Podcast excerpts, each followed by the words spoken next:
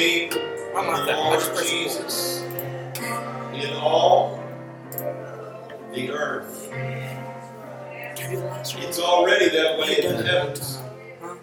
The angels sing his praises day and night, night and day. And in the earth, to a degree, the Bible teaches us that all of creation speaks of his glory, praises him. But he put inside of you and I the power and the responsibility to choose. He doesn't infringe on that at any point. You have the privilege to choose to serve him, you can walk away. You can live right all the days of your life, or you can live whatever way you see fit. God lets you have that prerogative. It also means that we have to choose to praise Him. We have to choose to open up our mouths and sing His praises. We have to choose to lift up our hands and give Him glory. We have to choose to let all of our life honor and worship and praise the holy name of Jesus Christ. There's no name, there's none like the I'm asking at name church. of I'm asking at Jesus. That's good. Orange one right there. We, I I don't think any of us even begin to fully understand the power contained in the name of Jesus. That no other name under heaven Too spicy. No other name is given to us whereby we are to be saved.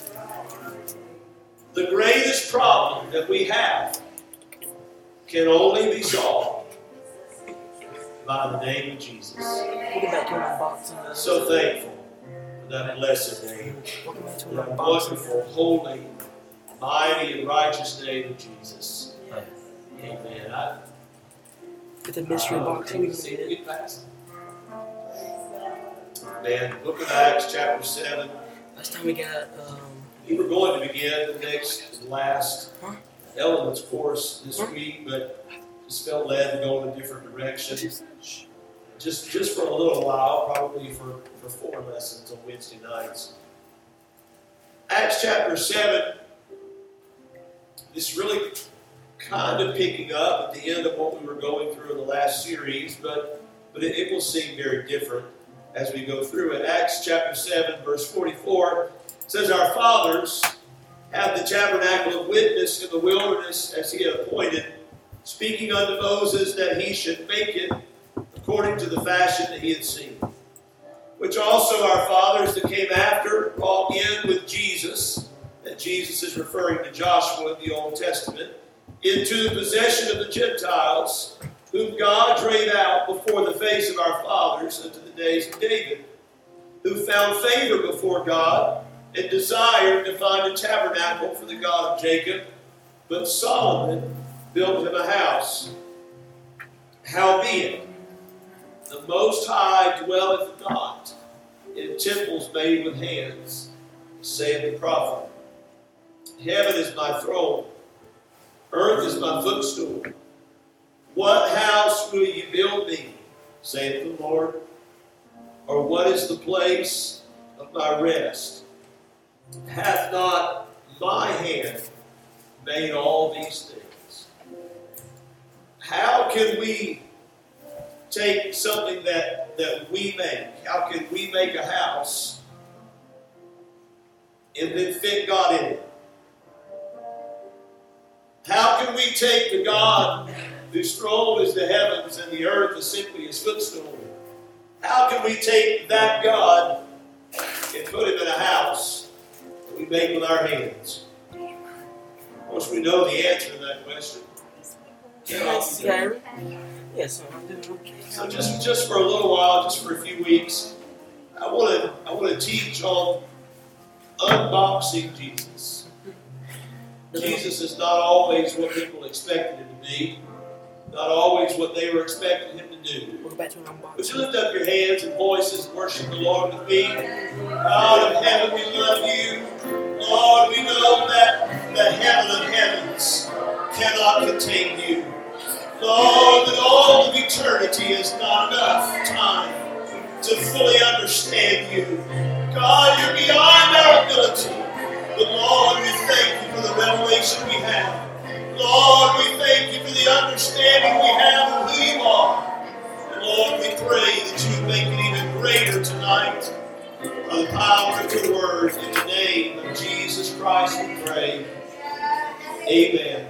Amen. You may be seated. Thank you for standing for the word of the Lord. And it, it goes without saying for anybody that has spent some time, certainly in the New Testament portion of your Bible, it goes without saying that, that Jesus was not what the Jews were looking for.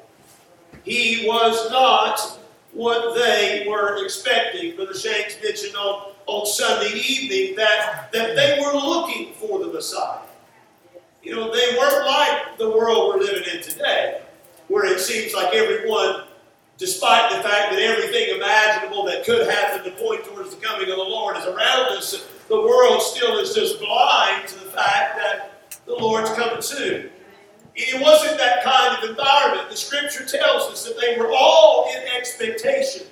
And all it took was a was a, was a weird dressing, you know, strange food eating, you know, ascetic prophet to come out of the wilderness and, and start preaching repentance for everybody to start wondering in their mind, hey, is this the guy? Is this the one? Is he the Messiah? They were anxiously looking for Jesus. And yet when he came, they missed him. He came into his own, and his own knew him not. They missed him. But but why? Why? How could they possibly have missed him? I mean, it looks obvious to you and I. I mean, we have the benefit of opening up our Bibles and, and reading the multitude of prophecy, but they did too. They didn't have the New Testament, but they had the Old. They had the prophets, they had the writings, they had the law of Moses, they had all of those things written down that described in all different manner, in all different ways, what the coming of Messiah would be like. They were expecting him to come, and yet they completely missed him when he did because Jesus was not what they were expecting. And the truth of the matter is, very many times in life, God is not what we're expecting. He is not in our life at times what we are expecting God to be. And so that's what this series is about. This is a short series about a few things that God is not. God is not. I heard a preacher say one time, he said, I'm going to preach a message one day, the things the Holy Ghost don't fix. I would only wonder where he was going with that. I think every pastor can preach one of those messages. But there's things that at times we, we fall into the trap of thinking that God is, or there's things that we think God is going to do, or there's a certain way in which God is going to do it. And then when He doesn't, we get thrown for a loop. We get our, our apple cart turned upside down, and, and we don't really know quite what to do because it's not that God's not measured up to His Word because He is His Word. He's just not measured up to our, our flawed expectations. And that's exactly what happened to His people, is they were not expecting what they got. I mean, one of the disciples said, Can anything good come out of Nazareth? Certainly that cannot be where this Messiah has come from. Certainly it cannot be this poor and lowly carpenter's son. Certainly it cannot be this man that come out of the controversy of a mom that, that they gave birth to him, but, but she wasn't married but she conceived. I mean, this cannot be what we've been looking for. This cannot be what we've been expecting. So you and I are the church.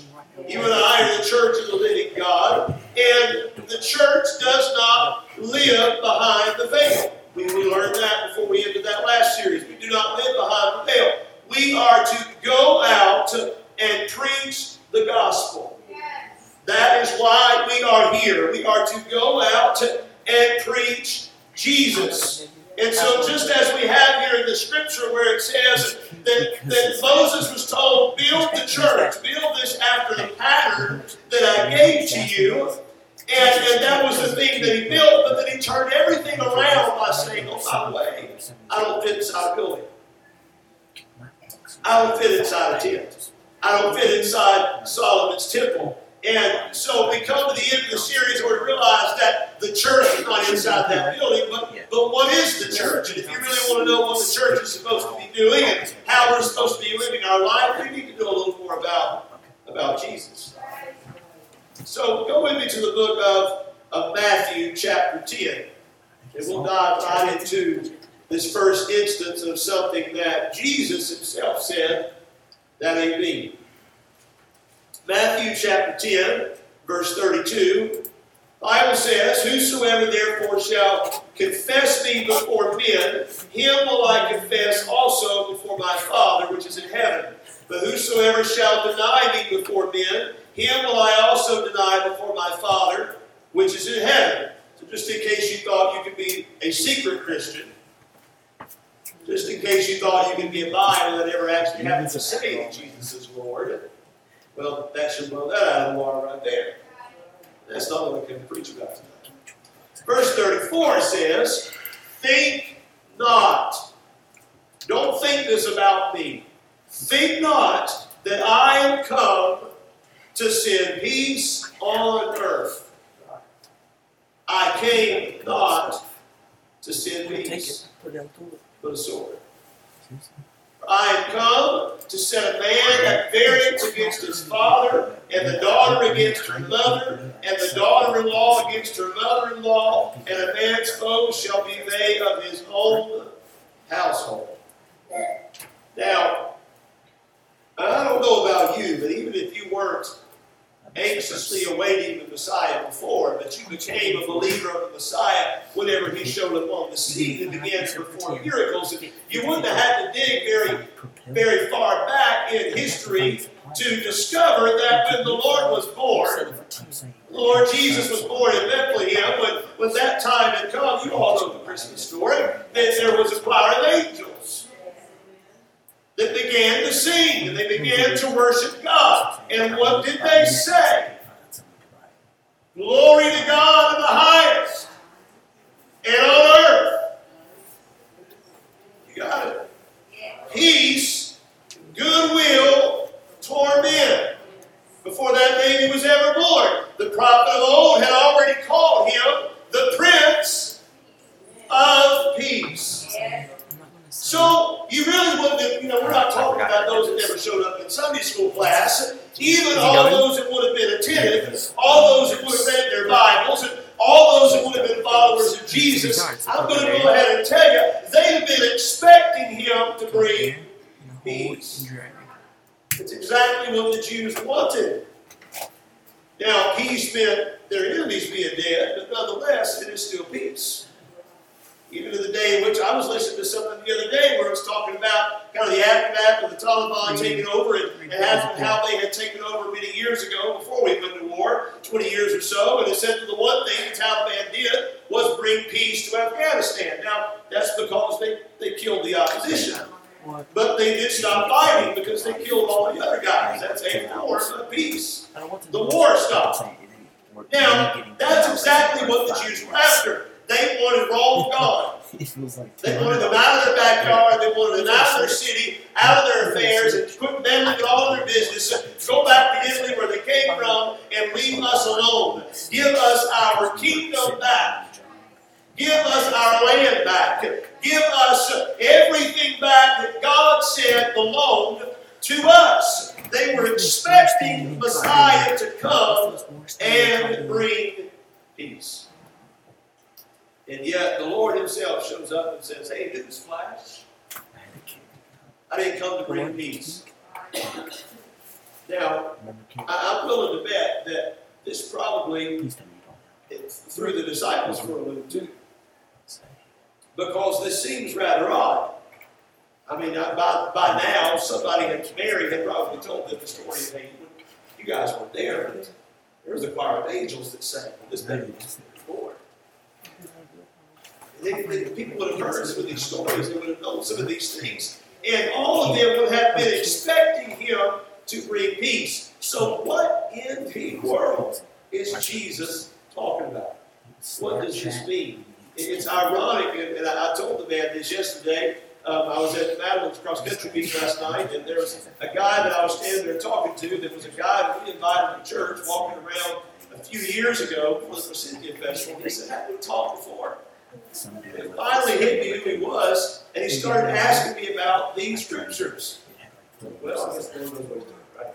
I said, Well, it's coincidence you asked me about the scriptures because I was studying them just today. John chapter 14 and verse 25. We also have the Lord speaking here. We know the Lord never contradicts himself. He says in verse 25, These things have I spoken unto you, being yet present with you. But the Comforter, which is the Holy Ghost, who the Father will send in my name, he shall teach you all things, and bring all things to your remembrance, whatsoever I have said unto you. Peace I leave with you my peace I give unto you, not as the world giveth. Here's the key to the Bible study tonight. Not as the world giveth, give I unto you. Let not your heart be troubled, neither let it be afraid. When you are filled with the Holy Ghost, something changes inside. Why do you make it? Makes it makes all things new, and it puts something inside of you that wasn't there before. It provides a far different experience and a far different definition of peace than what you were looking for. Many people went down to the altar, and the peace that they sought after was they wanted their marriage put back together, or they wanted their kids out of jail, or they wanted their bills paid, or they wanted their bodies healed, or whatever it might be. They wanted some peace in their life. They didn't really understand the peace of God, they just wanted help. They wanted peace by the world's standards. They wanted peace by this life's standards. But if they truly found God, they found something far different and far deeper and far greater than the peace this world has. So, how does the world define peace? Now, the Greek word in these two passages, they're both the same. So you're not going to get you know, some revelatory thing from, from digging into the Greek. But you do find that this, you know, one word is translated in many different places. But depending on the context of the scriptures and how it's used, it has different meanings associated with it. And so the peace that Jesus did not come to send is the one that they're talking about in that first instance, where it means peace and harmony between individuals. That's the peace he said, hey, I didn't come to do that.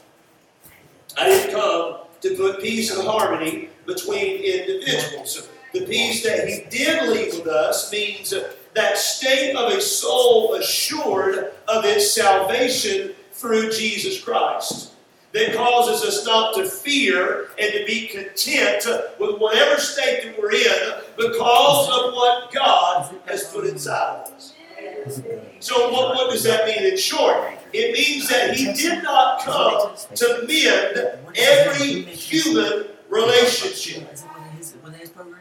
He came to mend his relationship with you. Right.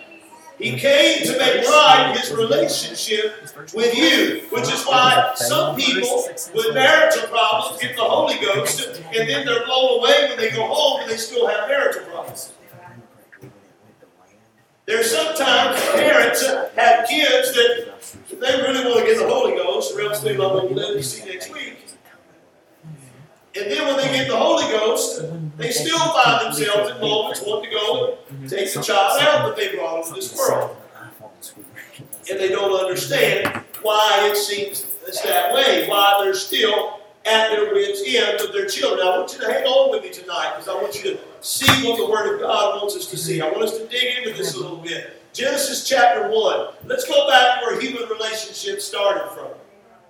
It's the way God created them all are early in the, in the infancy of humanity. Genesis chapter 1, verse 27. How did God make us? God created man in his own image. In the image of God created he him, male and female created he them. And God blessed them, and God said unto them, Be fruitful and multiply and replenish the earth and subdue it. That means get married and have children. I made two of you, I gave you the ability to replenish and multiply the earth, and you're the only people here, so go fill it up. Go start having children. And so if you go to Genesis chapter 2, verse 22, it says, And the rib which the Lord God had taken from man made he a woman, and brought her unto the man. And Adam said, This is now bone of my bones, and flesh of my flesh. She shall be called woman, because she was taken out of man. Therefore shall a man leave his father and his mother, and shall cleave unto his wife, and they shall be one flesh. So I read those verses to say this. All of our human relationships were created by God. They were defined by God. God defined what a marriage is. God defined what a husband and wife do. God defined what a father and mother is and what their responsibilities are. By virtue of the fact they were going to have children, that means that He defined what brothers and sisters were going to be. And because of the fact there was going to be a whole earth filled with people, it was going to define friendships and extended family and spiritual relationships. God created human relationships. We were made in His image, which is why we act the way that we act. I know we're flawed by sin, but God made us in His own image. He made us to be with other people. All the introverts can grimace all they want. Still the truth. God made us to be with other people, or else He would not look down and out all by his lonesome and said it ain't good for man to be alone. It was always God's plan for there to be a, a, an earth full of people. And so all relationships, all human relationships were created by God. So what that means is this, very simply, if you've got the Holy Ghost and I've got the Holy Ghost, then we should have better human relationships. If all people are created to be in His image, if, if I make up my mind I'm going to serve God, and I do the best that I can to live my life according to His Word and to be led by His Spirit, then it should improve my human relationships. And if it doesn't, we need to go back to the prayer closet. I'm not saying you're perfect. I'm not saying you're going to get mad at anybody. Never saying you're going to have a problem. But I'm telling you, if you're worse with people now than you were 20 years ago, you got some to do. We, over time, we have to learn the attributes of God. We, we learn what the aspects of His Spirit are. Being filled with the Holy Ghost gives us the fruit of the Spirit, which gets rid of the works of the flesh. And so if we are living in the Spirit and not giving into our flesh, then we are learning how to forgive. We are learning how to be patient. We are learning how to be kind. We are learning how to be good. We are learning how to be faithful. All of those things should make your home life and your work life and your school life and your Walmart life and every place else you go it should make those things better. When you're filled with the Holy Ghost, you should be a better employee than you were when you were lost. When you get filled with the Holy Ghost, you should be a better husband or wife than you were when you were lost. When you when you children get filled with the Holy Ghost, you should be more obedient to mom and dad than you were when you were lost. Because that's what the fruit of the Spirit produces. So I didn't come to tell you that God doesn't care about human relationships. Because God created the family, God created the church, and He wants us to live as peaceably as we possibly can with all men. That is the will of God. So, why is there a problem? And why is there some distinguishing here between what God is going to do and what God is not going to do? Because not everybody you are in relationship with feels the same way.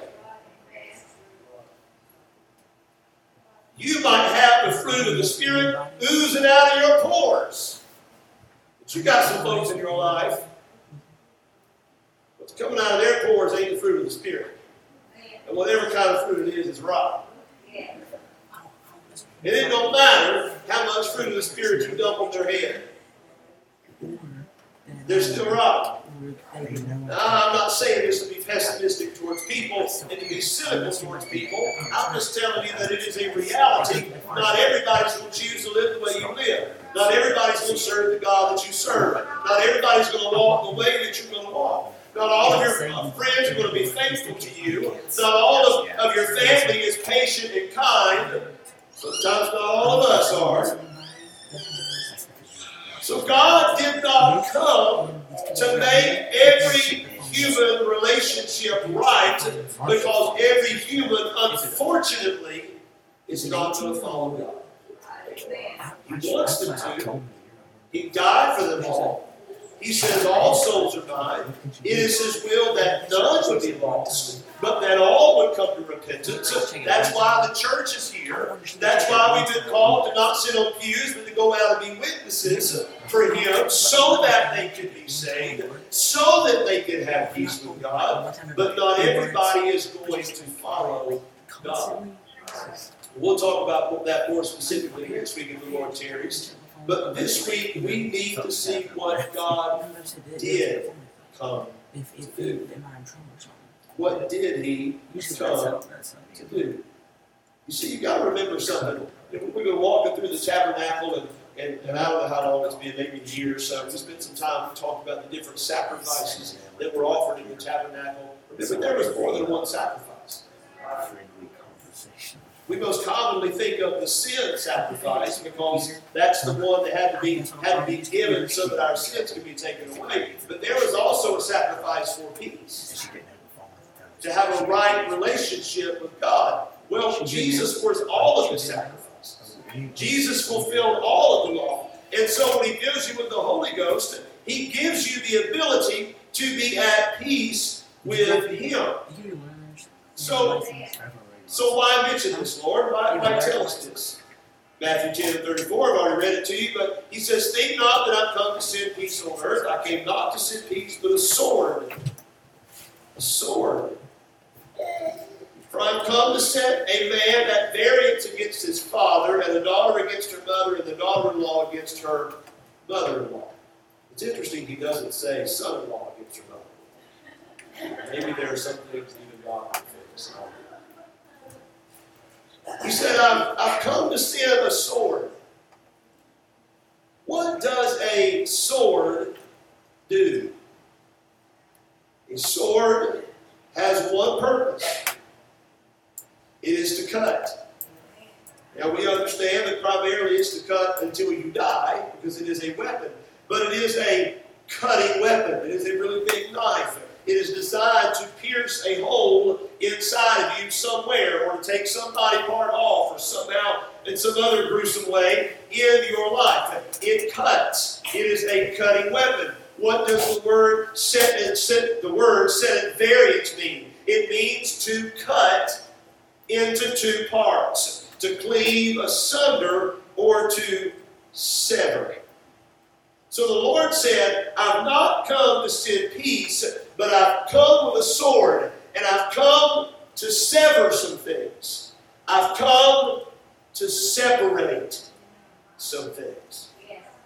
Some things that when I showed up were connected. Some things that when I showed up were knit together, but they don't work out that way for someone who's a child of God. And so I've come to cut some things. I've come to separate some things. Go with me to the book of 2 Corinthians chapter 6. Let's get into some more familiar scriptures. We've all heard this one a hundred times. 2 Corinthians chapter 6 and verse 13. Now for recompense of the same, I speak as unto my children, be ye also enlarged. Be ye not unequally yoked together with unbelievers. For what fellowship hath righteousness with unrighteousness? And what communion hath light with darkness? And what concord hath Christ with Belial? Or what part hath he that believeth with an infidel? And what agreement hath the temple of God, there's the house of God thing again, with idols? For you are the temple of the living God.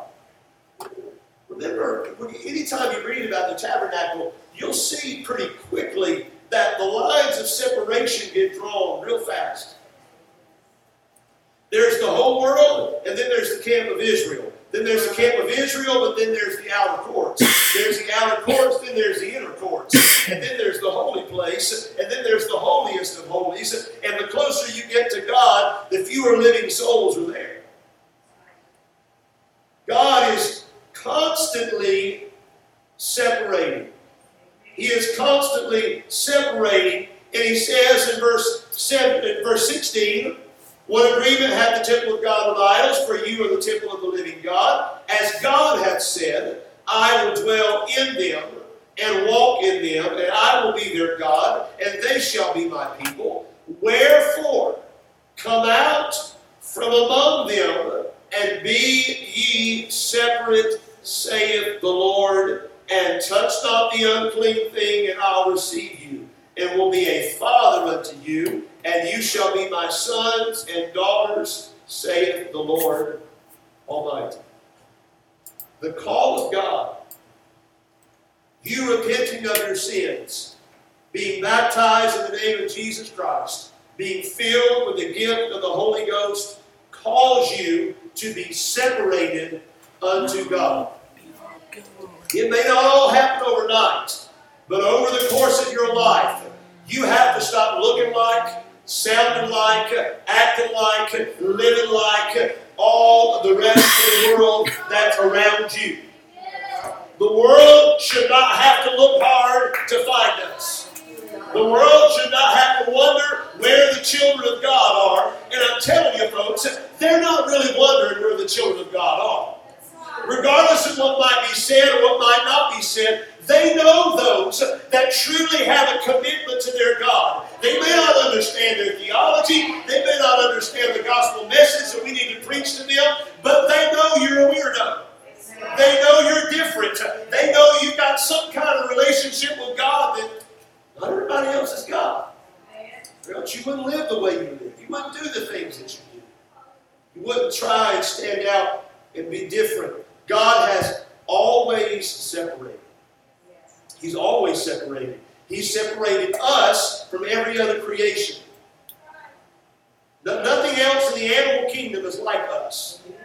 I don't care how many things they try to dig up and, and how many missing links they try to find, they're never going to find them. Because there's a, there's a pretty big gap between us and the monkeys. God made us different than all the rest of creation. He separated male and female. If you're confused about this, please see me after church. I'll clear it up for you. Regardless of what this world tries to do, it's black and white. He separated male and female. He separated Noah from the world. There were the people in the boat and everybody not in the boat. He separated Abraham's family from all the rest of the families of the world. And then he separated Israel from every other nation that's in the world. And now he has separated his church from the rest of the world as well. So, your calling into the church, when you are called to be saved, when you are called out of darkness into his marvelous light, it makes every other human relationship submissive to the will of God. This is what we're getting at in Scripture.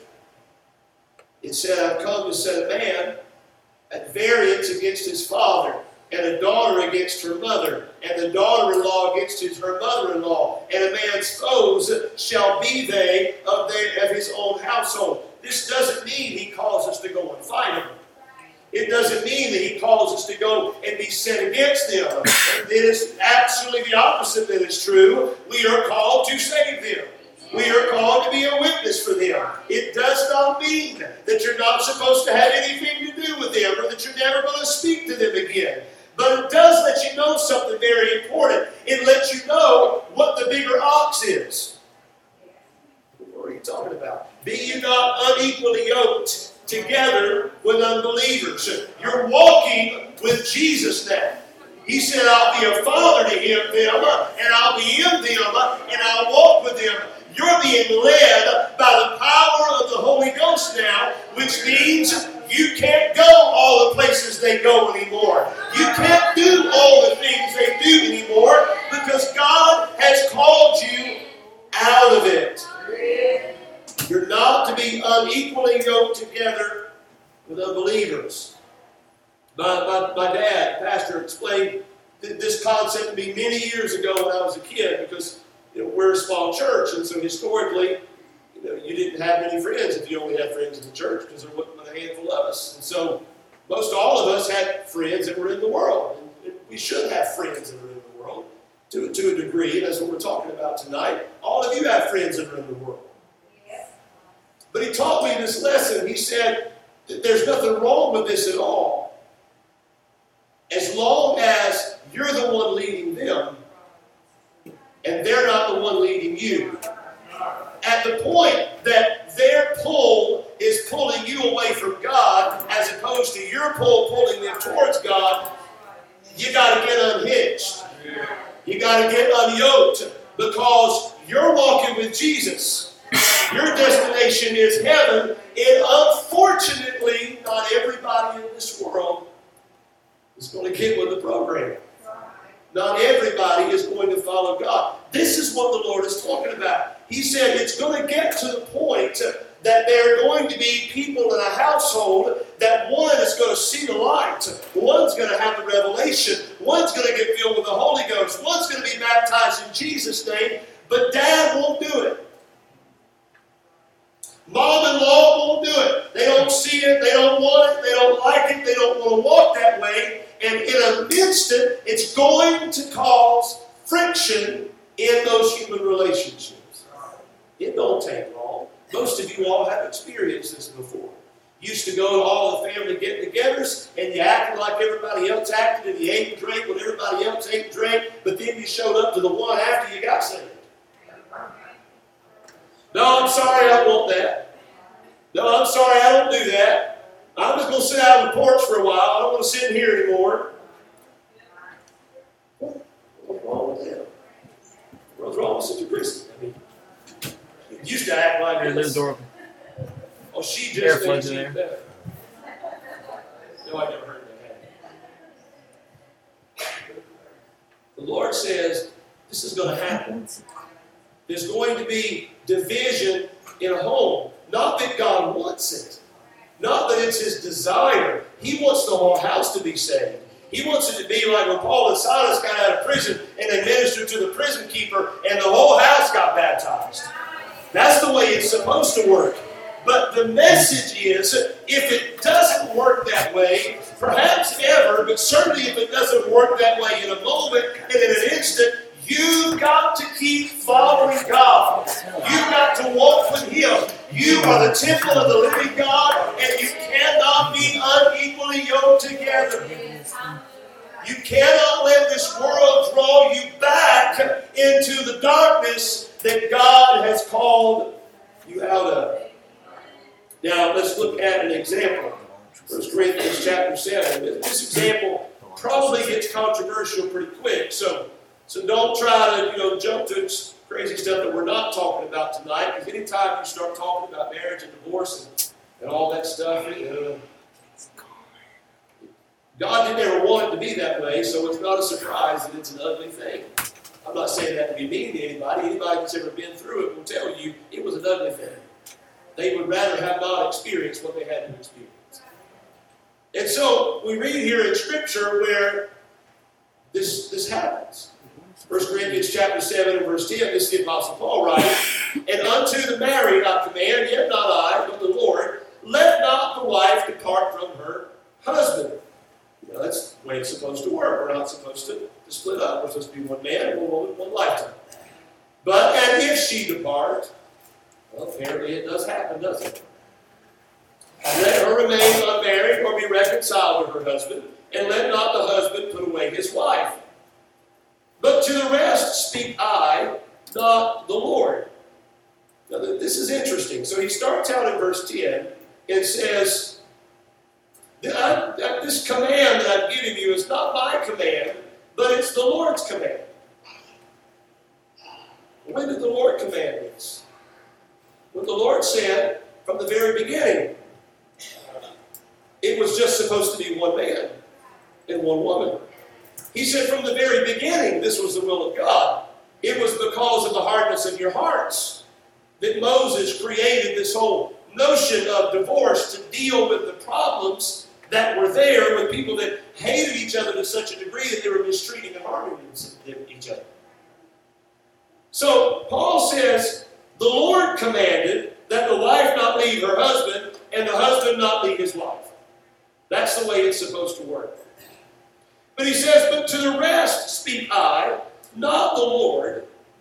If any brother hath a wife that believeth not, and she be pleased to dwell with him, let him not put her away.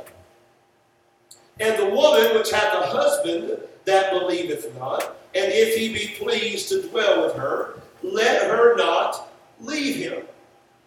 So he's talking about what Jesus said was going to happen.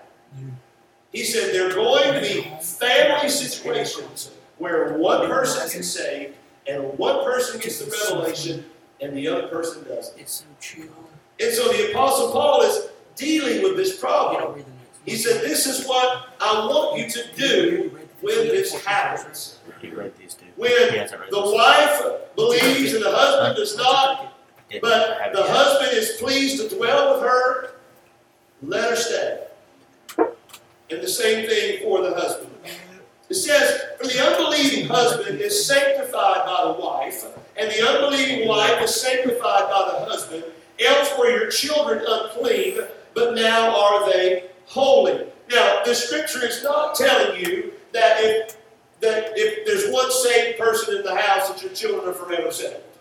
You know, your children have to repent of their sins, be baptized in Jesus' name, filled with the Holy Ghost, just like you and I. It's also not saying that if you live right and you serve God and your spouse does not, that you living right makes them saved. That's not what it means either. It's talking about peace and unity in the home and the blessing of God being on the home. That God is pleased with. God will bless a home when they make the effort to be together peacefully. When there's a believer there and an unbeliever there, but they are content to remain that way. Then he goes on to say this. But if the unbelieving depart, let him depart. A brother or a sister is not under bondage in such cases, but God hath called us to peace. So Paul just said, if you can stay together, stay together. Why? Because peace is always in the plan of God. Unity in the home is always in the plan of God. The opportunity for that person to be led by a godly example is always in the will of God. But at the point that one of these people walks away from it all, he says, You can't follow He does not say, hey, the one day they come in, they're not singing Amazing Grace. You know, kick them out the door. We're done. This is over. God said, I'm loosed. Not what that means. Spread the news about this. But it does tell us that at such a point in our human relationships, when that person is now walking away not just from God because they, they weren't a believer already, but they're walking away from even this peaceful situation that you can't follow them. You can't follow them. There have been people, and even in my short lifetime, that have sat on pews for week in and week out, and I'm telling you, they're nowhere even near the house of God today. And God poured conviction all over them when they were in the house of God. But they would not budge because they were sitting beside a man or sitting beside a woman that wouldn't budge. Well, I can't go without them. Folks, you better go without them. Because if you know where they're going, you're going to be lost. God is not in the, the, the home wrecking business. God is not in breaking down families unnecessarily. But what God is in is making sure that you love Him with all your heart, your mind, your soul, and your strength. And nobody in this world has the authority and the prerogative to draw you away from God. And so Paul says, when and if they unfortunately walk away, they say, I can't have it this way anymore. I can't live this way anymore. You're either going to have to come with me and live the way I'm living, or I'm out.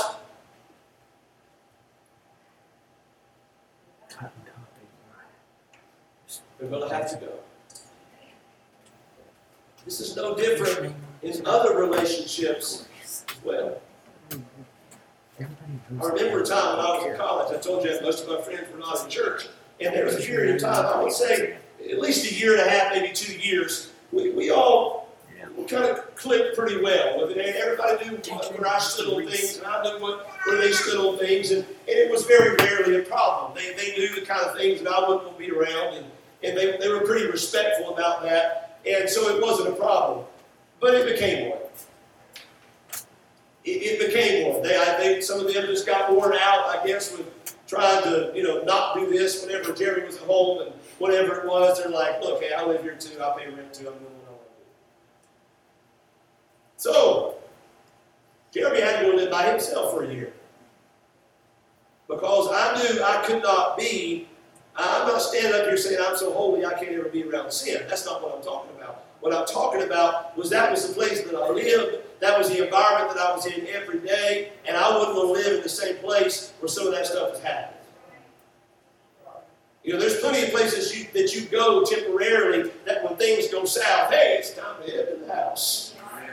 We've all been in that situation before. We've all been to get-togethers and celebrations and whatever else, and we try to tolerate things for a while, but then the sun goes down and everything else does too, and well, by the time you go get some shut eye, it's time to get my car and go home. Oh, well, you can't do that when it's your house. Because you're living there. And so the time came when, well, I, I had to put me some space between me and, and some folks that were my friends because I, I wanted to keep my friends. And that was the only way that would happen. Is if I put that space there. In any of our human relationships, at such point, that that pull starts to draw us away from God. Where am I at? A sword's got to come out. I think I'm at this one. I love you, and I'm praying for you, and I'm fasting for you, but I ain't going with you. Don't.